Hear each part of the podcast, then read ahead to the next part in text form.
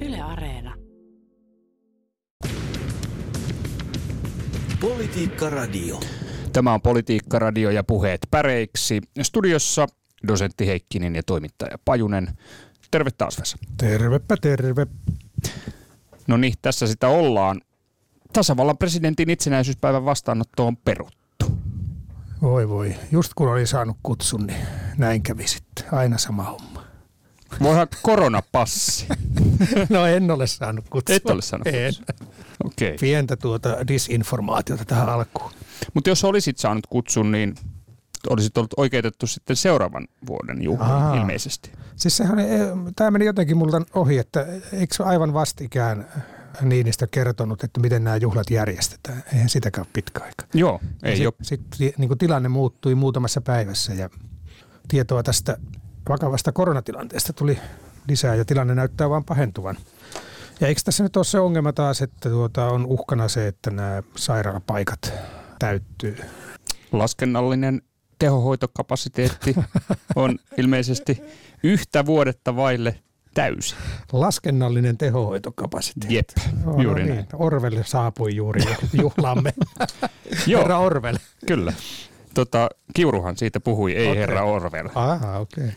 No, mu- mutta siis joo, va- ö, voihan koronapassi voisi sanoa, Mm. koska tota, ö, tasaan presidentin kanssa tiedotteessa lukee, että valitettavasti laki jättää aukon, joka estää vaatimasta ja tarkastamasta koronapassia julkisyhteisön virallisissa tilaisuuksissa, jollainen itsenäisyyspäivän vastaanotto on. Tiesitkö Vesa, että itsenäisyyspäivän vastaanotto, tämä suuri kansallinen merkkitapaus ja suosittu televisio-ohjelma on julkisyhteisön virallinen tilaisuus? Niin, no kyllähän mä sen tiesin. Mä oon sitä tietysti pitänyt lähinnä tosi TVnä, mutta olkoon sitten julkisyhteisöllinen tilaisuus. Tietysti, no, mutta, mutta mitäs, mitäs me pärjätään, kun ei päästä pukuloistoa Niin. näkemään nyt? Hyvä kysymys. pit- Lähettääkö Yle jotain vanhoja kättelyitä 24-7? Itsenäisyyspäivän aikoihin voisi laittaa semmoisen. Niin, ellei niitä jo ole areenassa. Ai niin, areena. Ei kun tuota elävässä arkistossa, To- kummassa. Voihan niitä Molemmissa. Mutta vakava juttuhan se tietysti on, ja mun mielestä se on ihan, öö, kyllä tässä tasavallan presidentin kanslia tai presidentti näyttää, presidenttipari näyttää nyt mun mielestä hyvää esimerkkiä, että ei juhlita sitten. Hoidellaan tämä homma ensin ja mennään ottaa ne rokotukset ja niin edespäin. Ja sitten taas juhlitaan. Näin on. Esimerkkiä näytetään.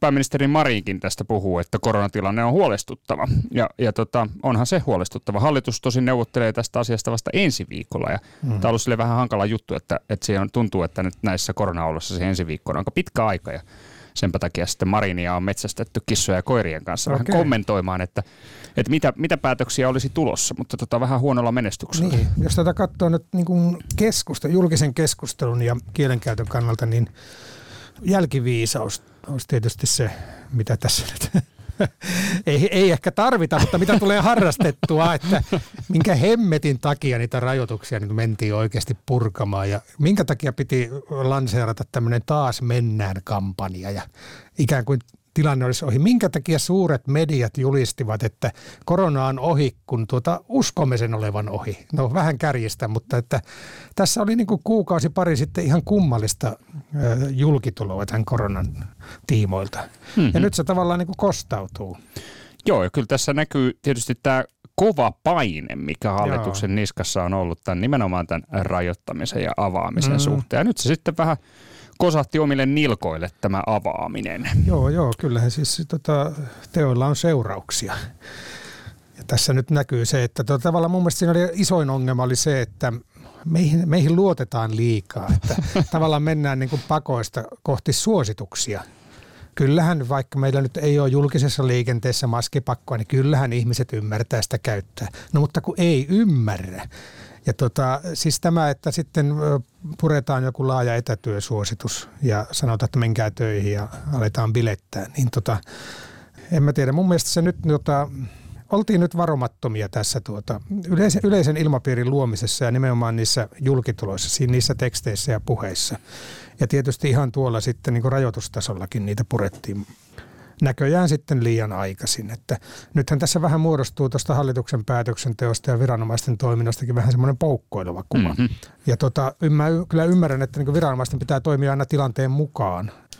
ei voi mitään, mutta ei, tämän, ei tästä nyt kauhean hyvää arvosanaa tota, voi antaa päättäjille, ei viranomaisille eikä kansalaisille. Tuolla... Kaik, kaikki ollaan syntisäkkejä tässä. Ja tota, on tämä yleinen mielipidekin kyllä tämmöinen alati heiluva, että tuolla mm. somessa ää, nyt kovasti juhlittiin Krista Kiurulla tai niin. Kiurua ja, ja mm. hän oli, on ollut tässä aika kova sylkykuppi myös näissä somekeskusteluissa pitkin matkaa, että näin se on, tota, tämä suosio on vaihtuvaista politiikassa Joo, riippuen a... koronatilanteesta. Nyt on aika helppo löytää jopa yksittäisten somettajien tekstejä, joissa ensin sanotaan A ja sitten sanotaankin B, että et niissä ei ole mitään niin logiikkaa ja ihmiset unohtaa aika äkkiä, mitä he tuli sanoneeksi viime viikolla. Että tavallaan niin kuin jotenkin koko ajan tykitetään semmoista tuota, tilanteessa olevaa viestiä ja ihmisten mielipiteet vaihtelevat.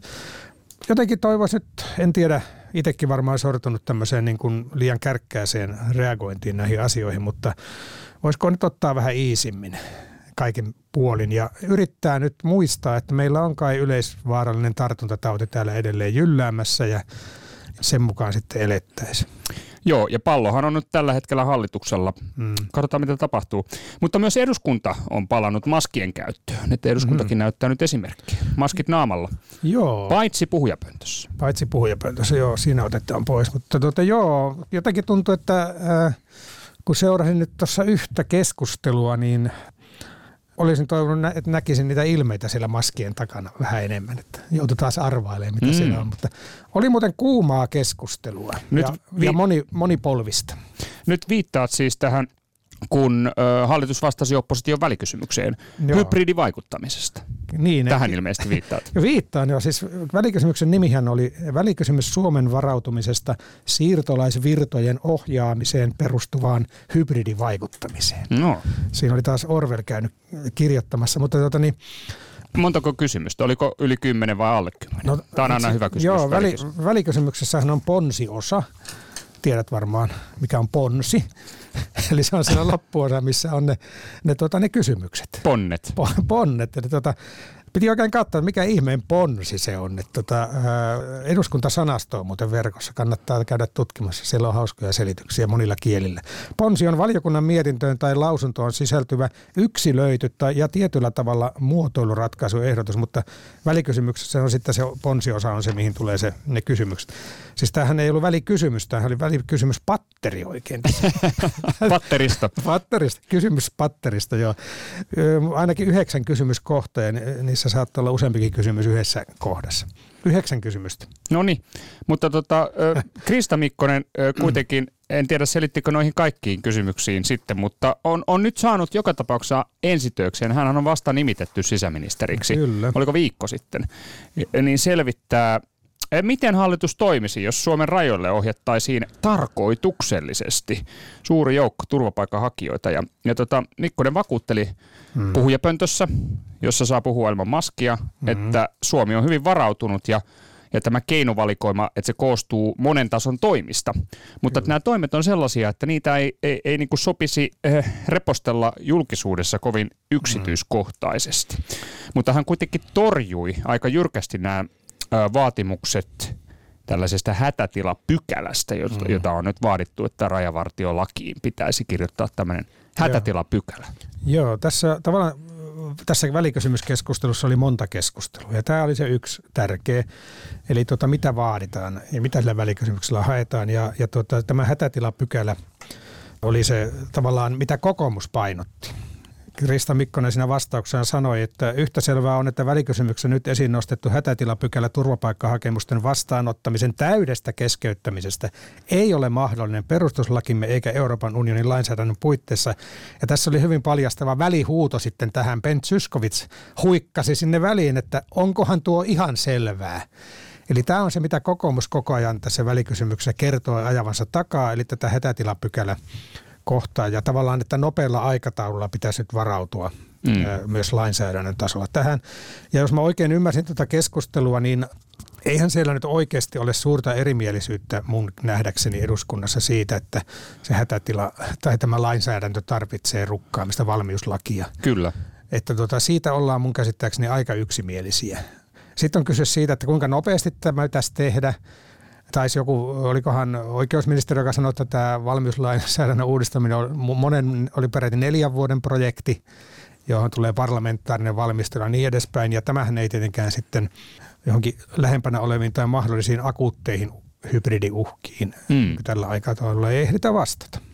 Joo, olet varmaan Vesa ihan oikeassa, että, että, että se ikään kuin se varsinainen erimielisyys liittyy nyt tällaiseen aikatauluun tai että miten tämä lainsäädännössä oleva aukko mm. korjataan. Eli tehdäänkö se sen valmiuslaki kokonaisuuden kautta, joka on todella pitkä prosessi, että se on useiden vuosien kokonaisuus ja erittäin laaja kokonaisuus, vai sitten, että, että onko mahdollista suoraan tällaisen niin täsmällisellä yhden pykälän korjauksella hoitaa tämä asia kuntoon. Mm.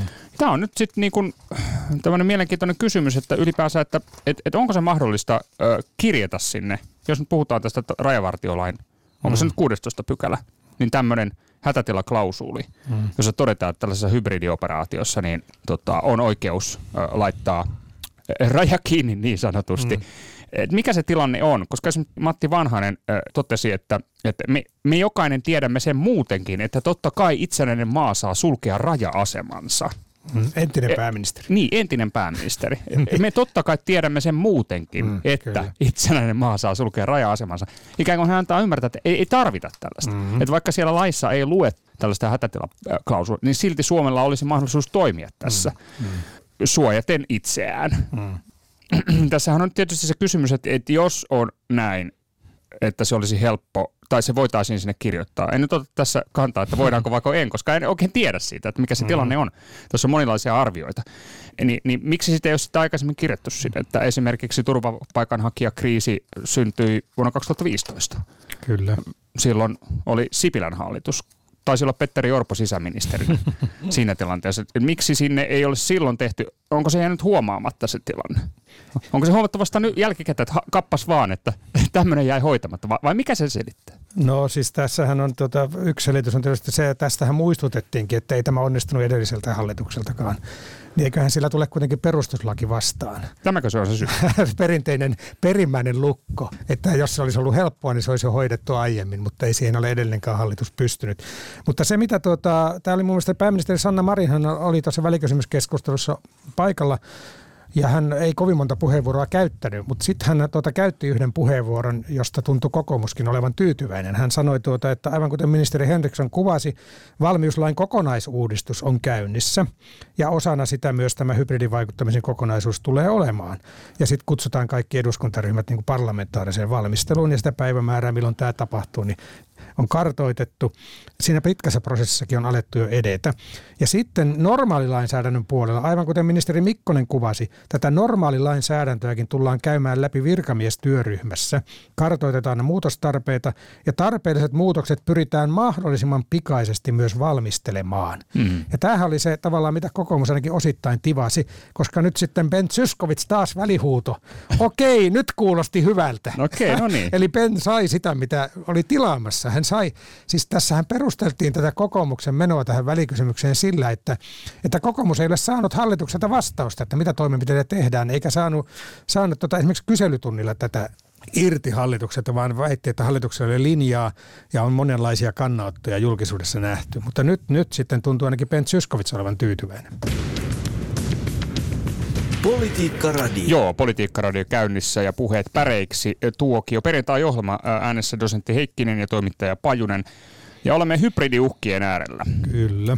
Ne ovat moninaisia uhkia, hybridiuhkat. Mm. Hankalia juttuja, koska siinä äh, niin kuin liudennetaan tätä perinteistä sodan mm. ja rauhan rajaa. Eihän se mikään uusi asia ole. Ei se ole tämän aikakauden tuotos. Kyllähän ihmiset ovat kautta vuosisatojen lainausmerkeissä osanneet sotia ja osanneet myös hämärtää sitä Vaikuttaa. sodan ja konfliktin rajaa. Et, et ikiaikaisista asioista tässäkin puhutaan, mutta tota, tämä hybridi-sana sinänsä on mm. moderni sana, että siinä on vähän semmoinen uuden ajan Joo. henki. Joo, siis sota, sota, on varmaan, sota on aina käyty kaikilla rintamilla mun käsityksen mukaan, että, ja kaikin keinoin sillä tavalla. Siis täällä informaatiopuolella ja, ja tuota, on käytetty pakolaisia, siirtolaisia hyväksi, on työnnetty heitä, pidetty heitä niin kuin etulinjassa tai näin, ja on sitten aseilla perinteisesti. Tämä hybridi on yhdistelmä. Ja nyt tota, tässä yksi keskustelu tässä välikysymysjutussa, kun tämähän oli tavallaan siirtolaisvirtojen ohjaamiseen perustuva hybridivaikuttaminen, oli tämä kysymyksen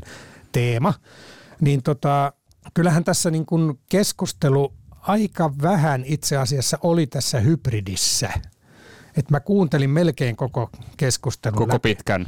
Siis se kesti kahdesta kahdeksaan. Kuus, kuus, Kuusi tuntia? kuutisen tuntia sitä Joo. oli. Loppupuolella oli vähän huonompaa se mun seuraaminen kyllä. Alkoi sitä- happi loppua. Joo, ja sitten mä vielä luin pöytäkirjaa aika tarkkaan. Sitä oli yli 80 liuskaa. Uhuh. Että tuota, antakaa mulle joku mitali nyt kuitenkin tästä suorituksesta. Mutta oli tämä älyttömän kiinnostavaa, mutta se, että ö, oliko tässä kyse oikeasti hybridikeskustelusta vai maahanmuuttokeskustelusta? Tämä oli yksi niin kuin, tavallaan kiinnostava pointti tässä, että suuri osa Tarkoitat näistä... koko keskustelun ikään kuin kes- vaikutelmaa. Vaikutelmaa. Koko keskustelun vaikutelma oli se, että tässähän puhuttiin aika paljon turvapaikkapolitiikasta ja, ja tota, maahanmuuttopolitiikasta yleisellä tasolla. Ja tuotiin näitä niin sanottuja vetovoimatekijöitä ja kaikkea tätä eikä niinkään siitä äh, hybridiuhasta, eli monella tavalla, että vierasvaltio monella tavalla pyrkii vaikuttamaan Mm. esimerkiksi Suomen itsenäisyyteen tai Suomen tai Euroopan unionin asioihin. Että tavallaan niin se oli hyvin liukuva raja ja mun mielestä tässä tässä tietysti on, on tota kaikilla vähän ö, oma lehmä ojassa näillä kansanedustajilla ja on hallitus- ja oppositio rintamat, mutta mä silti lainaan tässä ö, ruotsalaisten puheenvuoron käyttänyt Anders Adlerkreuzia, tai hän tässä keskustelussa toi aika mielenkiintoisella tavalla tämän esiin, näitä eri puolia. Eli hän sanoi, että Suomessa ei ole ollut tapana tehdä politiikkaa, eikä varsinkaan välikysymyksiä turvallisuuspolitiikkaan liittyvistä kysymyksistä. Tänään se perinne murtuu. Ja tähän kiinnitti aika moni muukin huomiota, että tässä nyt politikoidaan turvallisuuspolitiikalla. Adlerkoitsin mielestä välikysymys, voisi kuvitella, että se liittyy otsikon perusteella hybridivaikuttamiseen, mutta teksti paljastaa toisen puolen asiasta. Itse välikysymystekstissä puhutaan ainoastaan turvapaikkaprosessista ja sen pysäyttämisestä ja siitä, että Suomi irtautuisi kansainvälisistä sopimuksista. Ei muuta. Ja sitten hän vielä tuo tämän kolmannen puolen, eli miksi kokoomus on mukana tässä perussuomalaisten kysymyksessä. Että kokoomus totesi välikysymyksen til- julkistamistilaisuudesta, että kyse ei ole maahanmuutosta, vaan nimenomaan sitä pikaisesta lainsäädännön muuttamisesta. Ja perussuomalaiset taas totesivat, että kyse on nimenomaan maahanmuutosta. Et mun mielestä tota Adlerkreutzilla tässä oli hyvää analyysiä suorastaan tästä tilanteesta. Mm. Joo, tässä on pari asiaa, eli, eli, eli tämä tavallaan kritiikki, hallituspuolueiden kritiikki välikysymystä kohtaan on se yksi Kyllä. juttu. Ja Räsänen kommentoi siihen, Päivi Räsänen oppositiosta, joka tietysti oli mukana tässä välikysymyksessä, että hän sanoi, että se on väärinymmärrys, tämä Okei. hallituksen kritiikki. Okei. E- Että välikysymyksessä ei vaadita paljastamaan valtiosalaisuuksia, että siitä ei ole kysymys, vaan muuttamaan lainsäädäntöä, Mm-hmm. e- että koska nämä hybridivaikuttamisen aukkopaikat lainsäädännössä ovat kaikkien naapurimaiden tiedossa. Mm-hmm. Tämä on kiireellinen juttu. Se tiedetään, missä on ne reijät ja ne pitää nyt tukkia. Tämä oli Päivi Räsäsen teksti. Ja sitten toisaalta tämä kysymys siitä, että rikotaanko tässä kansainvälisiä Mm. sopimuksia, kansainvälistä oikeutta vai ei? Mm. No se onkin sitten vähän vaikeampi kysymys. Mm. Tästähän nimittäin kansainvälisen oikeuden proses, professori emeritus Martti Koskeniemi on ollut tällä viikolla mediassa, muun muassa Yleisradion Kyllä. haastattelussa. Ja hän on kyllä tätä varsin mielenkiintoisella tavalla eritellyt tätä kokonaisuutta, jakanut sen ikään kuin oikeudelliseen puoleen ja poliittiseen puoleen ja pitänyt ne eri, erillään. Koska tässähän tapahtuu niin, että nämä kaksihan menevät aina sekaisin, jos puhutaan poliittisesta keskustelusta. Ne menevät kyllä. sikisokin sekaisin Kyllä, kesken. nimenomaan. Mutta tota, tämähän oli tosiaan iso keskustelu tässä, että tota, tästä poliittisesta puolesta, että välikysymyksen tavoitteena on luottamusäänestys, eli epäluottamus hallitukselle. Mitä tämä näyttää ulospäin, että me käydään tämmöistä hybridivaikuttamisesta, halutaan kaataa hallitus. Että se oli se yksi iso juttu. Ja tota, esimerkiksi Piritta Rantanen Demareista sanoi, että demarit pitävät surullisena, että oppositio on politisoinut ulko- ja turvallisuuspolitiikan ennen näkemättömällä tavalla. Mm. Tätä tuli aika paljon. Ja sitten tota, että voiko samaan aikaan estää tämän turvapaikan hakemisen ja samaan aikaan pitää kiinni kansainvälistä sopimuksista. Tämähän oli iso Mm. juttu. Mats Löfström ruotsalaisten ryhmäpuheenvuorossa sanoi, että valtakunnan ja kansalaisten turvallisuuden takaaminen ja ihmisoikeuksien turvaaminen eivät ole ristiriidassa keskenään. Meidän on tehtävä molemmat.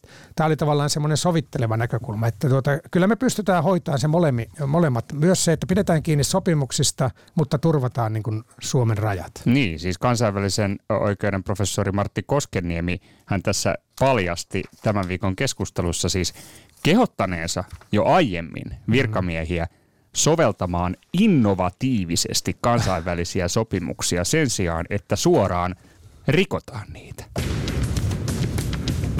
Politiikka Radio. No niin, tota, Vesa, mitenkäs se nyt olisi? Olisiko meillä nyt käsillä päivän politiikan sana vai mikä? Kyllähän se täytyy olla. Tota, sehän voisi olla vaikka siirtolaisvirta, mitä tuossa välikysymyksessä viljeltiin. Ja se on tietysti, me on tästä puhuttu monesti, että tässä keskustelussa oli paljon semmoista puhetta ihmisestä, joka on aika epäinhimillistä mun mielestä. Tavallaan ihmisistä vieraannut. Ihminen on tämmöinen luonnonvoima tai virta tai tulva ja Puhuttiin myös laittomista siirtolaisista ja massasiirtolaisista. Tämä oli se yksi iso keskustelu, tai on mun mielestä tässä se, että tuota, jos ö, hybridivaikuttajien tavoitteena on murtaa ikään kuin Euroopan unionin ja Suomen ja länsimaiden näitä perinteisiä ihmisoikeusarvoja ja kysymyksiä, niin että tuota, onko tämmöinen sitten...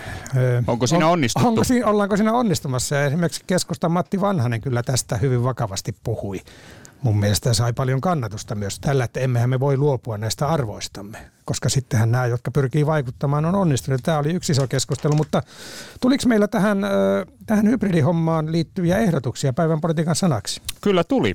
Tuula Ruuth kirjoittaa, että lakiin halutaan hätätila pykälä, jotta turvapaikkahakemusten vastaanotto voitaisiin keskeyttää. Jos koronatilanne äityy kovin pahaksi, joudutaan vetämään hätäjarrusta.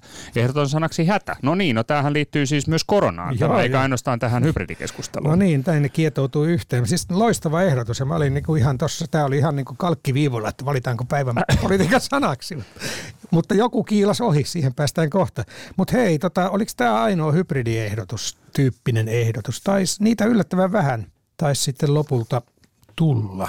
Mutta koronaan liittyviä tuli. Eli tuota, Vesa Hautaniemi, bilesyksy on ohi ja hallitus palailee koronavapailta kreivin aikaan, vaiko aivan liian myöhään, kun tehohoidon kipurajat jo paukkuvat. Ehdotan koronapassia ja toivottavasti en ehdota hätäjarrua ennen vuoden loppu. Täälläkin oli se hätäjarru. Mutta koronapassista puhutaan todella paljon.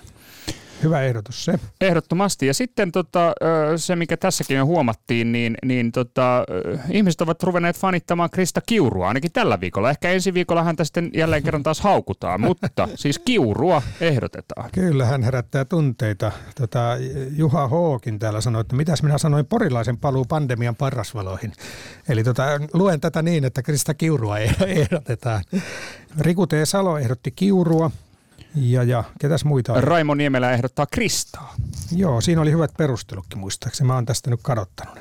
Kiuru on ollut aiheellisesti huolissaan koronan leviämistä Suomessa. Häntä on ilkuttu kohtuuttomasti, joten ministerin viestinnällisestä monisanaisuudesta huolimatta viikon sanana Krista on samalla tsemppiviesti hänelle. No niin, no tämä nyt oli mm. tämmöinen suorastaan fanitusviesti.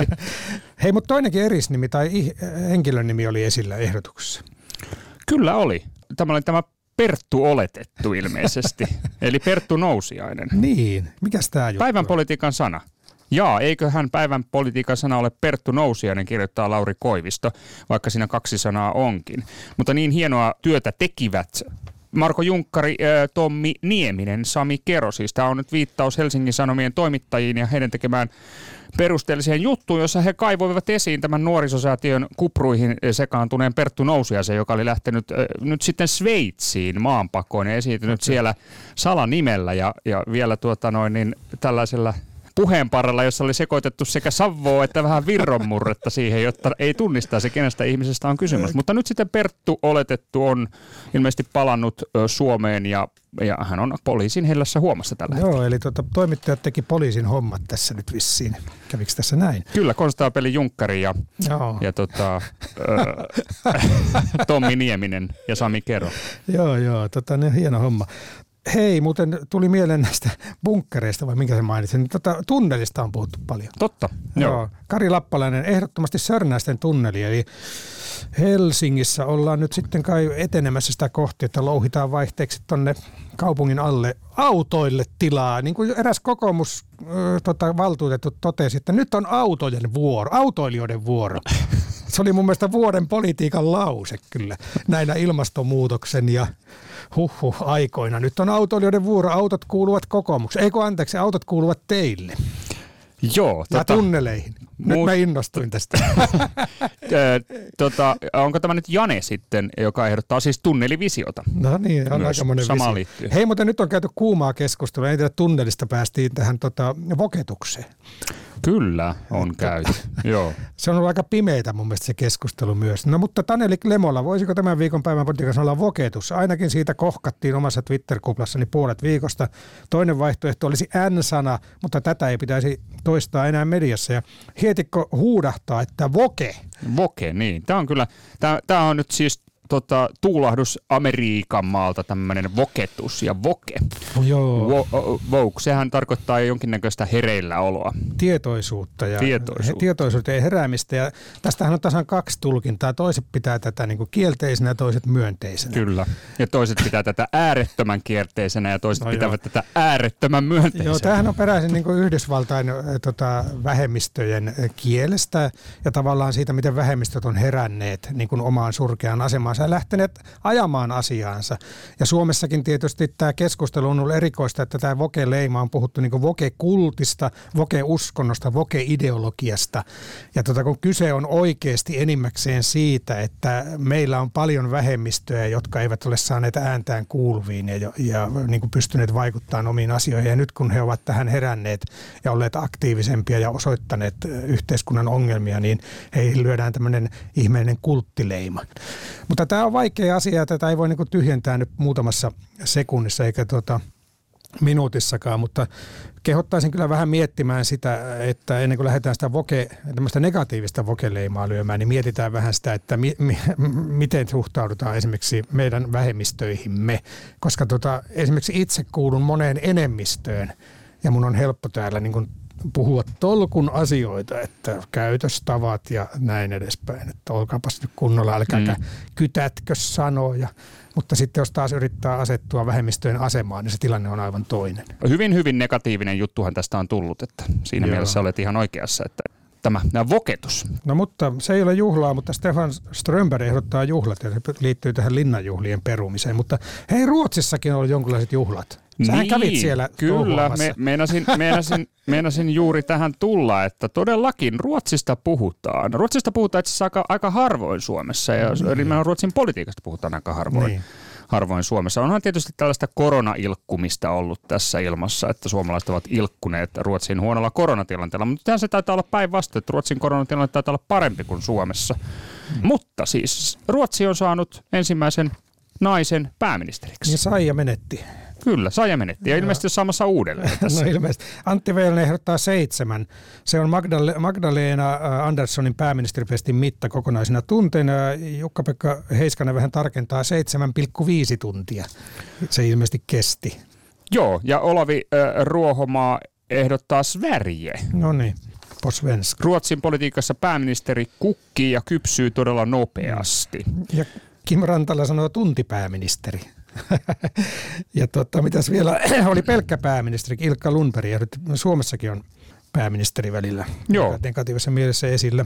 Ja Katri Kaukio ehdottaa nainen. No niin. Tulkitsen sen, että se tarkoittaa nyt sitten Magdalena Anderssonia, En- ensimmäistä naista pääministeriä. Ensimmäinen, hän oli siis pääministeri, mutta hänellä ei ollut vielä hallitusta. Eikö se ollut tämmöinen ihmeellinen tilanne? Ruotsissa on vähän eri systeemi kuin Suomessa. Hän hävisi budjettiäänestyksen. Mutta Ja se- oliko, se- oliko hallitusta vielä olemassa? nyt mä improvisoin tässä vahvasti, mutta että, että näin se taisi mennä, että, että että puhemies hän närkästyi nimenomaan siitä, että, nämä, ää, että jos hän olisi tiennyt tämän tilanteen, niin nämä äänestykset oltaisiin tehty toisinpäin. Eli budjettiäänestys olisi ollut ensin ennen kuin äänestys pääministeristä, ja se nimitystä hän ei ehtinyt tapahtua. Joo, Jarkko Eikö Setelä, näin? joo, Jarkko Setelä sanoi, että sehän oli kaos. Ja toi kuulostaa just siltä, että pieni kaos siellä oli. Mutta hei, mutta liittyykö tämä Suomen politiikan toimittajien tuota Ruotsin matkaan, joka kuulemma on tapahtunut vastikään? Tässä on nyt niin salaliittoteoria-ainekset. Mitä te oikein kävitte siellä sähläämässä? Lähdimme karkuun Suomen politiikkaa ja palasimme takaisin. Joo, pysy, pysykää nyt täällä tiukasti, älkääkä lähtekö muiden maiden politiikkaa sotkemaan tässä. Okei, mutta hei, pitäisikö meidän edetä kaauksesta kohti kaamusta? Kyllä se voisi olla, olla näin, koska mitäpä muuta vaihtoehtoa meillä on? Siis jos katsoo ikkunasta ulos, No. onko muuta vaihtoehtoa? On, tai jos katsoo eduskuntaan sisään, että aika synkkää on tuo keskustelu välillä.